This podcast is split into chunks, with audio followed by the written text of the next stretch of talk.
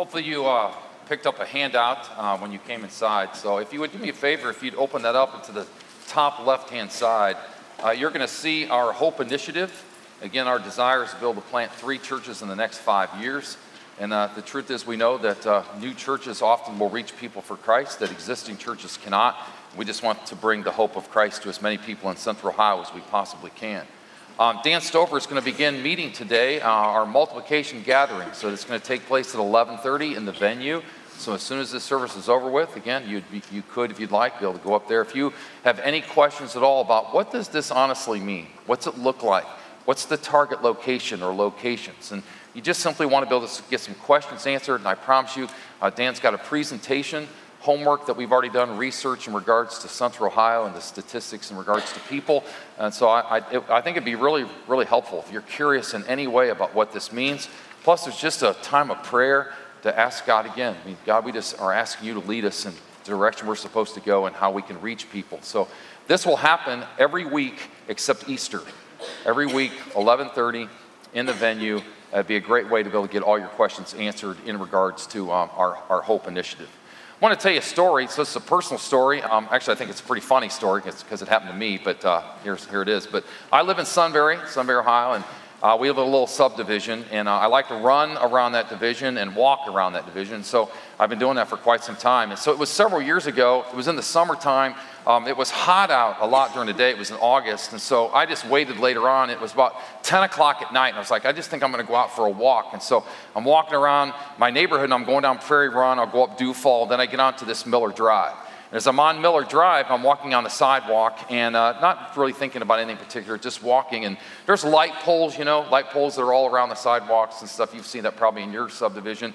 And there's this one there, and I see it. Uh, there, it's right there. And what, what I don't know is that a spider has, uh, uh you know, started a cobweb, and it's going straight down from that pole across the sidewalk, and it attached it to the bottom of a white picket fence. And so it is right there. It's there, but I cannot see it at all. I have no idea it's there, not thinking about it at all. I don't really have my head up, you know, I'm just kind of walking along, no big deal. And uh, so just, just making my way. And so I'm getting a little closer and getting a little closer to the, to the pole. And finally, I get right there and wham! I run right into that cobweb. Right, and it hits me right in the forehead.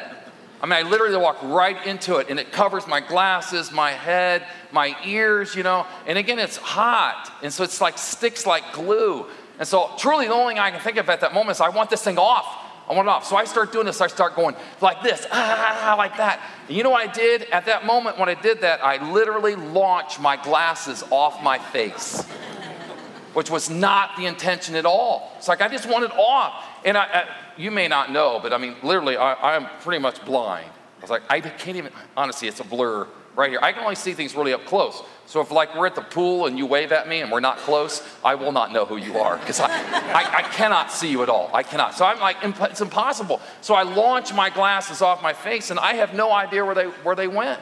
I'm kind of hoping they hit the sidewalk, but then I don't want them to hit the sidewalk and scrape, scratch them up. But I know they're either on the sidewalk or in the grass, and I can't find them. They're in the grass. They're in the grass. So now I'm looking for my glasses without my glasses. and I'm looking and looking and looking. I'm serious. I bet 15, 20 minutes go by, and I'm like on my hands and knees, literally crawling around, trying to, can't find them. So I go home. I walk home. I go in the house. I go upstairs to get my spare pair of glasses, put them on. I get a flashlight, and I walk back out, walk back up to the top. And so then I'm, I got the flashlight, and I'm looking around, looking around. It takes me another 15, 20 minutes before I find my glasses. And lo and behold, there they are. They're in this tall grass. I pick them up, fold them up, put them in my pocket, and I walk home and I'm grumbling the whole time. Spider webs, hate spider webs, hate spider webs. It's ridiculous. And here, what's, this, what's interesting is apparently I'm not the only one that hates spider webs. apparently, so does Gary Thomas. Gary Thomas wrote a marriage book. It's this book, I referenced it last week. It's this book called A Lifelong Love. And in Gary's book, he makes this comment. It's like in chapter 15. So Gary says this I hate the concept of a spider web, the product of an insect, not to correct Gary, but I think spiders are arachnids, something like that. All right. Uh, that literally seeks to trap passersby, pulling them into its own world in order to consume them. Some spouses are like that. They construct marital webs by attracting spouses they think will meet their needs. They feed off their spouses whenever they're hungry for approval, sex, support, or finances. Spiders don't give to anyone. They spend their lives creating traps and feeding off anything they catch. Now, I would guess nearly every single person in this room has heard of Spider Man, you know, the web slinger, without a doubt. We've heard him. But has anyone ever heard of a spider spouse? it's like, what is a spider spouse? It is typically a person that takes and rarely gives. So I started this series last week called Marriage Drift. Marriage Drift. Drift means to be slowly carried away. And marriage drift means to be slowly carried away from the one who said, I do. And so the question is like, why? Why do these things happen? Well, a lot of times it happens because you either have one or both spouses where we really like to take and we rarely give. I really want to answer one question today in this message, and this, this question is pretty deep on some things, but one question I'd like us to look at, and, and here's the question Why does anyone get married? Why do we get married in this life? And, and, again, and marriage is awesome. It's great. Again, no doubt on that. But why does anyone get married? And if you and I were to really dig down deep, if we were to be truthful about this, I think a lot of times we'd say, a lot of times we get married for selfish reasons. We kind of get married because of, you know, this is how it's going to benefit me. I'll give you some examples. Like this person said, I couldn't wait any longer to have sex, and she was willing to marry me. So I married her. this other person. Uh, he said he would work hard to put me through med school. So I married him. It's like he, he seemed like he'd be a good dad. My kids needed a dad. So I married him. It's like, and then this one. I couldn't stand living with my parents anymore. She was my motivation to get out. That one's kind of good. You know, it's like, but again, there's reasons. There are reasons, but some of those, a lot of those reasons are a bit selfish. Like this one, you got to look at this one. This one amazes me. Now, this, this woman writes tech support. She says, Dear tech support, last year I upgraded from boyfriend 5.0 to husband 1.0 and noticed a distinct slowdown in overall system performance, particularly in the flower and jewelry applications, which operated flawlessly under boyfriend 5.0. In addition, Husband 1.0 uninstalled many other valuable programs, such as Romance 9.5 and Personal Attention 6.5 and then installed undesirable programs like NBA 5.0, NFL 3.0, and Golf Clubs 4.1. Conversation 8.0 no longer runs, and Housekeeping 2.6 simply crashes the system. Please note that I've tried running Nagging 5.3 to fix the problems, but to no avail. I mean, what can I do? Signed, desperate. Wouldn't you agree with me? It appears that desperate married for selfish reasons. So now the question I think to ask now is, is important. So what are real reasons? What are good reasons that anyone would want to get married? There are. Well, the first one that comes to my mind is intimacy. So we call this companionship. This is everything that Genesis 2:24 talks about. It's having a oneness. It's the one flesh relationship. Scripture makes it clear from Old Testament to New Testament that the best sex, the best intimacy is again a married man and a married woman. All right? So one example is intimacy. Another one is children. It's children. That if you, no matter what our society says, you just look at it from a perspective of what would be the best way to build a raise a, a son or a daughter would be under the you know, loving guidance of a, of a mom and a dad. See, that's just what Scripture tells us. Now, there's another reason, though, another reason to get married, but this one kind of, kind of, I didn't really see it, and I think many of us don't, but the Apostle Paul was the one that shows us to us. Open your Bibles today, please, to the letter to the Ephesians, please. Go to Ephesians chapter 5, verse 3. You don't have a copy of the Bible, Lyle's coming right down the middle. I got people on all sides. So just raise your hand, please. We'll get you a copy of the Word of God. If you don't own a Bible, it's yours to keep. Again, if you just want to borrow a Bible, man, just anytime you walk into our bookcase, get one. You can find Ephesians 5 on page 1176. The love for you. We have several verses we're going to read today. Uh, again, if you've downloaded YouVersion, I pray you have. It's one of the best Bible tools ever. Go into YouVersion, click the bottom right hand corner where it says More, and you'll get a tab. It'll populate a tab for you there, a list, and one of them says Events. If you tap Events, then you'll get my notes and the scriptures in the order that we present them. Now, it might be slower in this service because we have lots of people logging on at the same time.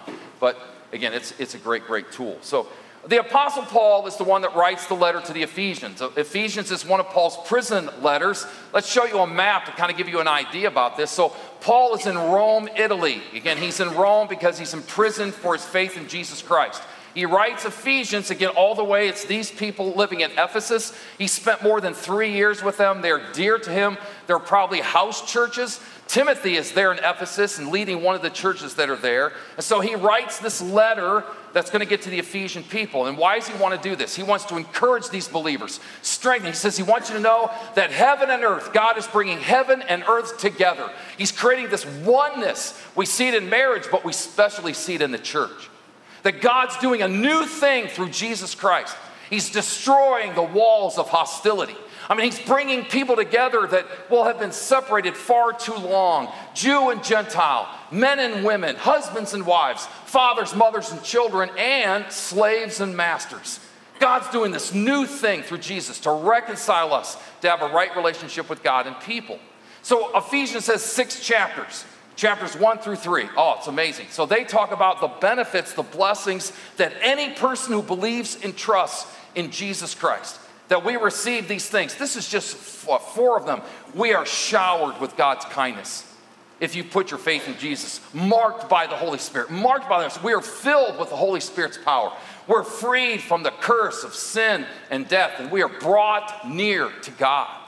Every person in the world is a creation of God, but when you put your faith and trust in Jesus, you become a new creation, a new creation because of Jesus. So the question again is like, well, what as a new creation, what what should we do?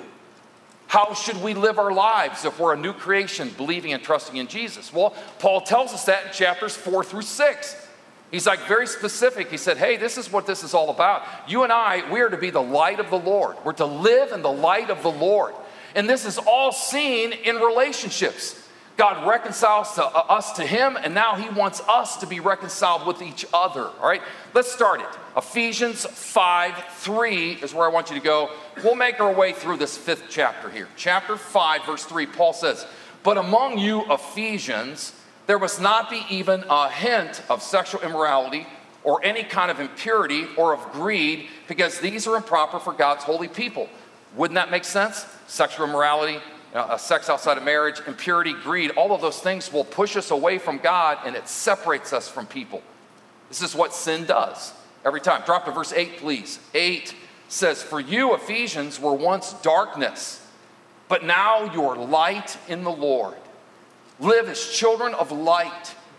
For the fruit of light consists of all goodness, righteousness, and truth. And find out what pleases the Lord. And what does please the Lord? Well, faithfulness, trust, obedience, but unity. It's the prayer that Jesus prayed in John 17. This is what God's doing a new thing, you know, bringing heaven and earth together. This great unity that's found in our trust in Jesus, that we can be many and yet be one. Go to verse 21, please. Verse 21. That's like the hinge verse for everything else that's said in uh, all of chapter 5 and most of chapter 6. Verse 21 says, Paul says, Submit to one another out of reverence for Christ. So, that verse right here, verse 21, all the way through chapter 6, verse 9, Paul's giving us this description of a Christian family. It's a Greco Roman Christian family, like, you know, living in the first century. And so he's saying if you're talking about a Christian household, that's going to include certain people. There'd be a husband and a wife, you know, there'd be a mom, a dad, and, a, and a, their children. Uh, there'd be slaves and masters. And of course, there'd probably be grandma and grandpas and aunts and uncles. But that's the basic idea. And he's saying, he, Paul says it, he's talking about slaves and masters. And when you and I read that out of the Bible, it should remind you and I that Paul is writing to the Ephesians. He's not writing to us, he's writing to them. Now, is the letter for us? Can we learn from it? Without a doubt, it's scripture. But he's writing to them in their context. He's painting a picture. This is what it's like for a Greco Roman wife. This is what it's like for a Greco Roman husband and how they would treat each other. So, since the series is about marriage drift, it's called Marriage Drift, why don't we just look at that for a moment? Let's look at this. What does this mean? What would the relationship be for a woman and for a man in the first century? You see, you can't really grasp what's going on now until we go back and see what it says then. All right? So here's the question again. Another question on this again is how was a wife treated in the first century? How was a wife treated in the first century? And um, gee, I don't know how else to say this. Not good. not good. Now, were there exceptions? Yes, there's always exceptions. But most first century wives were not treated very well. Most, most people, most men in particular, uh, saw them as inferior. I mean, they saw them as literal second class citizens. And again, most, most times, again, they were uneducated. And the reason they were uneducated is because they weren't given the opportunity to be educated. It, it really, that's a sad thought, but it just is. Most, again, first century wives, you know, it'd be like you get married, you get pregnant, you give birth to a baby, and you take care of the house. That's really what it would come down to. So, again, for them to be described, did their husbands love them? No, they didn't. But did they use them? Did they rule over them? I mean, did they honestly, did they dominate them or were they dominated by? Yes. Yes, that's because that's basically the philosophy, the Greco Roman philosophy in the first century. That's just what they were taught. So now let's go to men. Let's talk about husbands in particular. So, you know, how was it for a husband in the first century? What were they like? Well, again, mo- most of them were tyrants. Were there exceptions? Yes. But most were tyrants. And the reason, again, is because ever since they were boys, they were taught the Greco Roman philosophy of how you treat people. You see, if you're the husband, you are the head of the household. And as the head of the household, well, you're going to dominate. You are going to be superior. You have to have a superior attitude. You are superior over wives, children, and slaves. You are. So there was no such thing as my way or the highway. The highway didn't exist. It was my way dominance. This is what I what I say goes. What I'm telling you to do, you better do. This is how they lived in the first century. Now let me take, take this to another level on the, the level of dominance for a husband in the first century. So, you know, in our culture today, in the 21st century, oftentimes babies are not protected in the womb. You understand? They're not. In the first century, babies and children were often not protected outside the womb. Because again, a lot of people, but mostly men, they kind of had this philosophy, this thought. They thought, well, you know what? Children are basically disposable. And many of them, they just considered a nuisance. You are just an utter nuisance. And if you're a nuisance, then this is what we want to do. We just want to get rid of you. We don't want you to be around anymore. So oftentimes they would take babies and children, Greco Roman philosophy, take them out into the woods. They would drop a baby or a toddler off in the woods and leave them to either starve, freeze to death, or for wolves to, to take them away. Can you comprehend that? That that's exactly what would happen. And so, again, I, I, do want you to know Christians, Christians in the first century started changing the landscape because they wouldn't pick these babies up. They and took those children and raised them as their own. What Christianity has done is, is astounding. Now, again, the question is who was the one that came up with the idea of taking these kids out to the woods? It was the husband. It was the husband. Because again, it's my way. This is what we're going to do. I'm superior. You are subpar, subhuman almost. You do what I say. All right, now I'm going to say something, and I'm going to be try as delicate as I could possibly say this, but for 21st century women, I don't know what goal you have in your life. You're a 21st century woman. If your goal literally is to dominate men, my goal is to put my thumb down on you, just like men have put their thumbs down on women over the centuries. Now, you just think about that. If this was a sin in the first century, wouldn't it be a sin in every century? I mean, is that really going to, any kind of dominance, you're going to do what I tell you to do. That never fosters great relationships. It never brings people together. It always pushes people apart.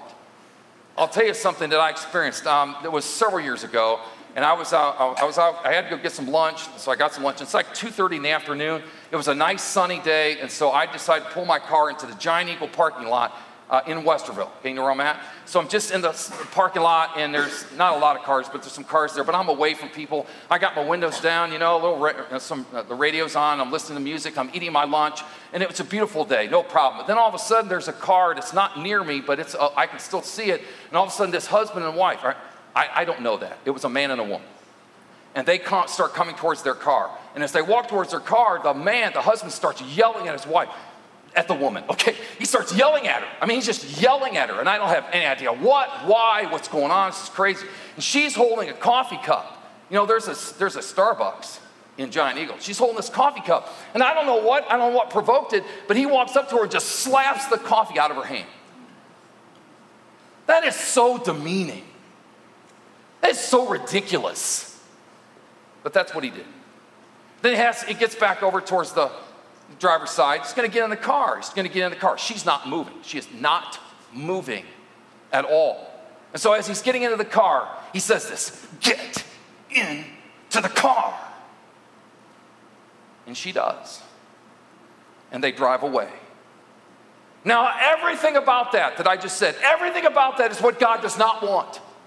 He does not want relationships based off fear and rage and manipulation and domination. He doesn't want any of that. You know, what kind of relationship does God want us? He wants us to have this amazing relationship that we see through Jesus. He wants us to treat other people the way Jesus treats us. And the way Jesus treats us is this amazing thing it's about love and respect and mutual submission. This is what Jesus does for us. I, I, I, find it absolutely amazing. I need you to go back to verse 21, please. Go to 21 again in chapter 5. And, and again, this is truly a hinge verse for all the rest of it. So, verse 21 again says, Submit to one another out of reverence for Christ. The word submit means to yield to another person. Yield to another person. So th- this is it. So uh, and so we are to yield to another person because Jesus submitted, yielded to his Father. Remember, Jesus submitted to his Father's will. Jesus went to the cross even though he knew the cross would kill him. He submitted to his Father. That is radical submission and sacrifice. And so our reverence in awe of Jesus leads us to see all relationships through the lens of love, respect, and mutual submission, especially in the relationship between a husband and a wife. I said something last week, and I think I need to clarify what I said. All right, so last week I gave you these scripture quotes, these statements, and here was one of them. This one again is husbands love unconditionally, wives respect unconditionally. But I need to say this how is that even remotely possible without Jesus Christ? You can't do that without Jesus Christ. You can't do that without the power of the Holy Spirit in your life. You just can't. You can't muster up enough willpower, the desire to do it. You have to have the Spirit of God in you to do what the scripture says. So now I think the better statement, the better statement is this Christian husbands love unconditionally, Christian wives respect unconditionally. Because when you've got this mutual submission going on, you're submitting to Jesus, and now you're able to do that towards each other. Oh, I, am telling you what, this is amazing. It, it, husbands in particular, if you would love your wives with such a sacrificial devotion, I mean, a true sacrificial devotion, I, I cannot begin to tell you what that will do in, in your relationship. As a matter of fact, again, please understand, everything that, that's said now makes sense. Go to verse 25. Verse 25, look at what Paul says. Everything based off verse 21. Paul says in verse 25, he's talking to first century husbands. Husbands, love your wives just as Christ loved the church and gave himself up for her to make her holy, cleansing her by the washing with water through the word, and to present her to himself as a radiant church without stain or wrinkle or any other blemish, but holy and blameless. In the same way, husbands ought to love their wives, that's twice now, as their own bodies. He who loves his wife three times loves himself. After all, no one ever hated their own body, but they feed and care for their body, just as Christ does the church. For we are members of his body. He says, For this reason, a man will leave his father and mother and be united to his wife, and the two will become one flesh. That's Genesis 2:24. It's this mystery of two people can become one. A whole church can be many, but yet be one. He says, This is a profound mystery, but I am talking about Christ and the church. However, each one of you husbands must also love his wife Four times in nine verses, Paul tells first century men, you need to love your wife. What? That's crazy talk. You're out of your mind. What did he just tell me that we're supposed to do? You want me to love her. In other words, you want me to treat her as an equal? Yes. Treat her like the way Jesus treated her. Again, Jesus and the Apostle Paul always elevated the status of women. This is amazing. This is the way that it was always meant to be. And husbands, if I can say husbands, if you and I, again, if you would truly love your wife, I mean, love her again and again, sacrifice for her, look out for her. If you'd be more of a giver than a taker, I'm telling you what, you might end up with a relationship, a relationship in your marriage that you will never ever want to forget. Um, I, per- I, I thought that this Super Bowl commercial was extra special.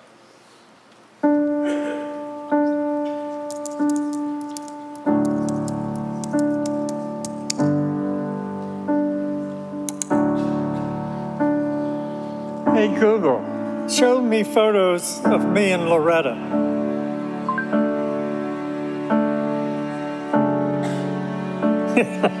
Remember, Loretta hated my mustache.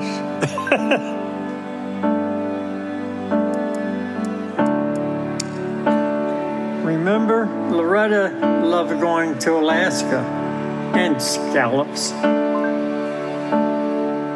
Show me photos from our anniversary. Remember, she always snorted when she laughed. Play our favorite movie.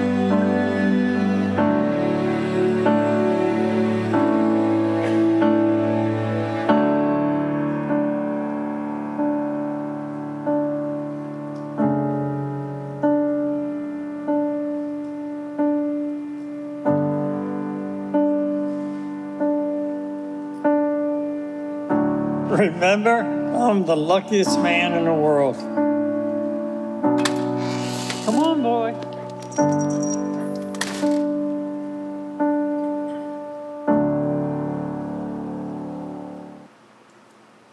I don't think any married couple will ever say, Oh my goodness, marriage is easy. no one is ever going to say it because it's not. But that doesn't mean it can't be good. I mean, really good, loving, caring, honoring God, caring for each other. It's like, go to verse 22. Verse 21 helps us to understand why Paul said this. Verse 22 now, he's speaking to wives, first century wives. Wives, submit yourselves to your own husbands, as you do to the Lord. For the husband is the head of the wife, as Christ is the head of the church, his body, of which he is the Savior. Now, as the church submits to Christ, so also wives should submit to their husbands in everything. Now, there's a caveat to that one passage right there. It's about a Christian husband and a Christian wife. It's about a Christian man who is totally and completely dedicated to Jesus. I mean, I love God. We love, I love God. We, you want to follow God because you're thinking a first century woman's hearing these words. You want me to submit to my, you want me to submit to a man who thinks I'm inferior? See, not if he's a Christ follower. If he's a Christ follower, it's totally changed. He doesn't think that way anymore. He looks at his wife and she is like amazing, special. I, I think I got to say something here. Do you remember the woman with the uh, in the parking lot got the coffee smacked out of her hand? So it's like, is that woman supposed to s- submit to her husband? No, no. You know why not? It's because you don't submit to someone who's disobeying Jesus. You don't, you don't submit to someone who's just is committing a crime. You don't submit to someone who's abusing someone. You get out and you get help. This is what Scripture tells us. It's between a Christian man and a Christian woman. People really, truly love each other in this world. This is what Paul's saying. This is what creates a dynamic in a relationship because there's mutual love, mutual respect, mutual submission, all because of our devotion to Jesus Christ. I love, I love Dr. N.T. Wright. Tom Wright has a perspective about things from theology. He told this, which really helped me. He said, Pretend he said again, think about the life changing aspects of being a Christ follower. That if you and I really love Jesus the way that we should love Jesus, it will totally change any relationship.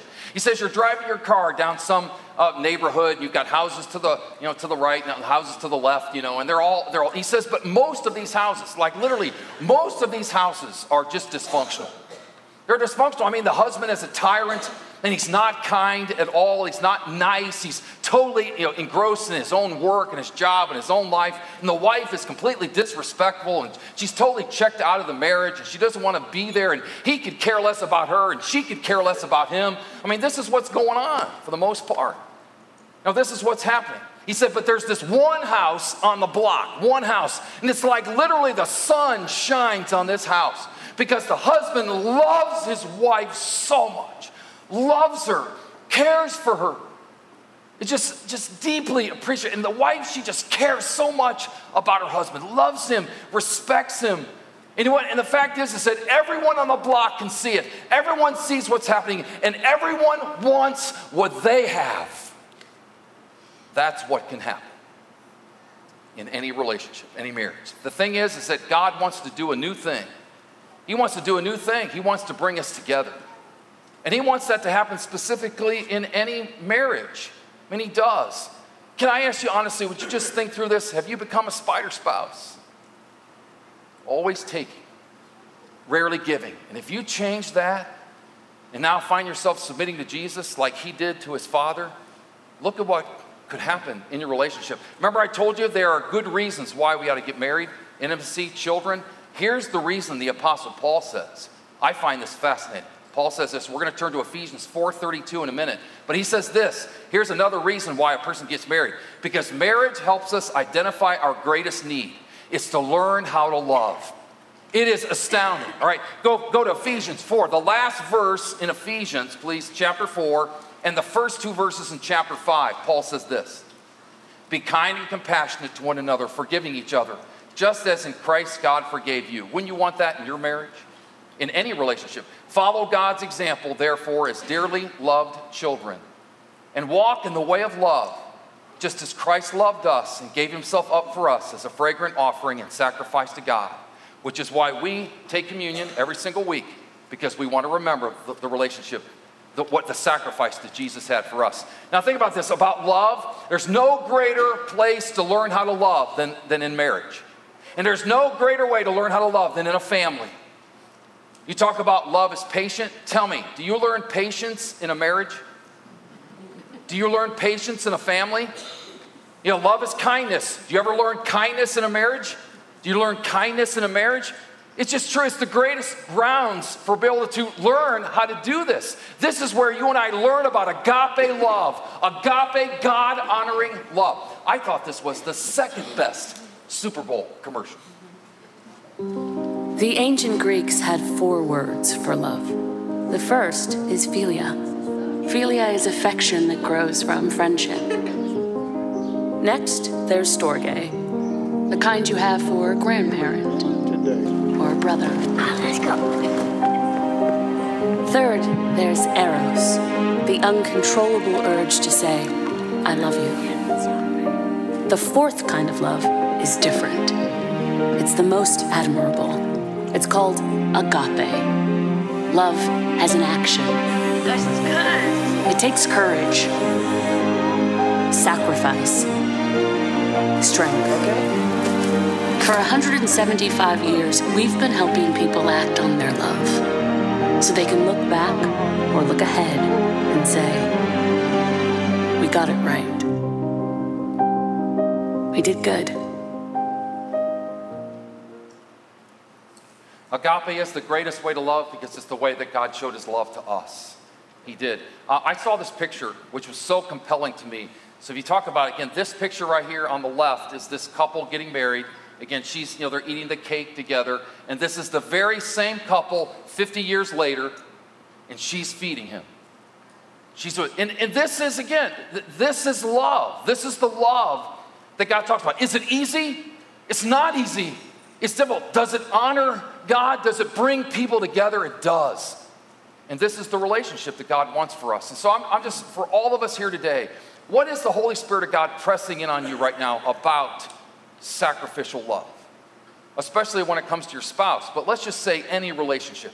You and I, I'd ask you to pray right now God, give me the strength to love people the way your son loved you. And again, you can't do that without the Spirit's power. So if you've never accepted Jesus Christ as your personal Lord and Savior, I'm asking you now, if you, if you could come down right now, put your faith and trust in Jesus, be baptized into Christ, and receive the Spirit of God in your life so that you and I can have love, mutual love, respect, and submission. It's unbelievable what it does in relationships. I have, uh, this is one of 26 prayer cards, and this woman is asking us to pray for her friend. And her friend is going through all kinds of struggles and issues and problems, relationships, you know, stuff, all this, you know, all of it that you and I get. And so right now, her friend is believing that God does not care for her or love her. It's not true. We know it's not because God loves us so much, He gave up His Son. We know it's not true because Jesus gave up His only life. I need someone to come pray for her. It's like, again, and I have 25 other cards, and they're all about relationships with people. They are. Are you hurting in some relationship? You chose to be vulnerable to a person and it's just hurting you. It's go before God, call upon God in your life and, and, and ask Him to help you to love people the way Jesus did. Would you come now? Come forward. I need people to come pray right now.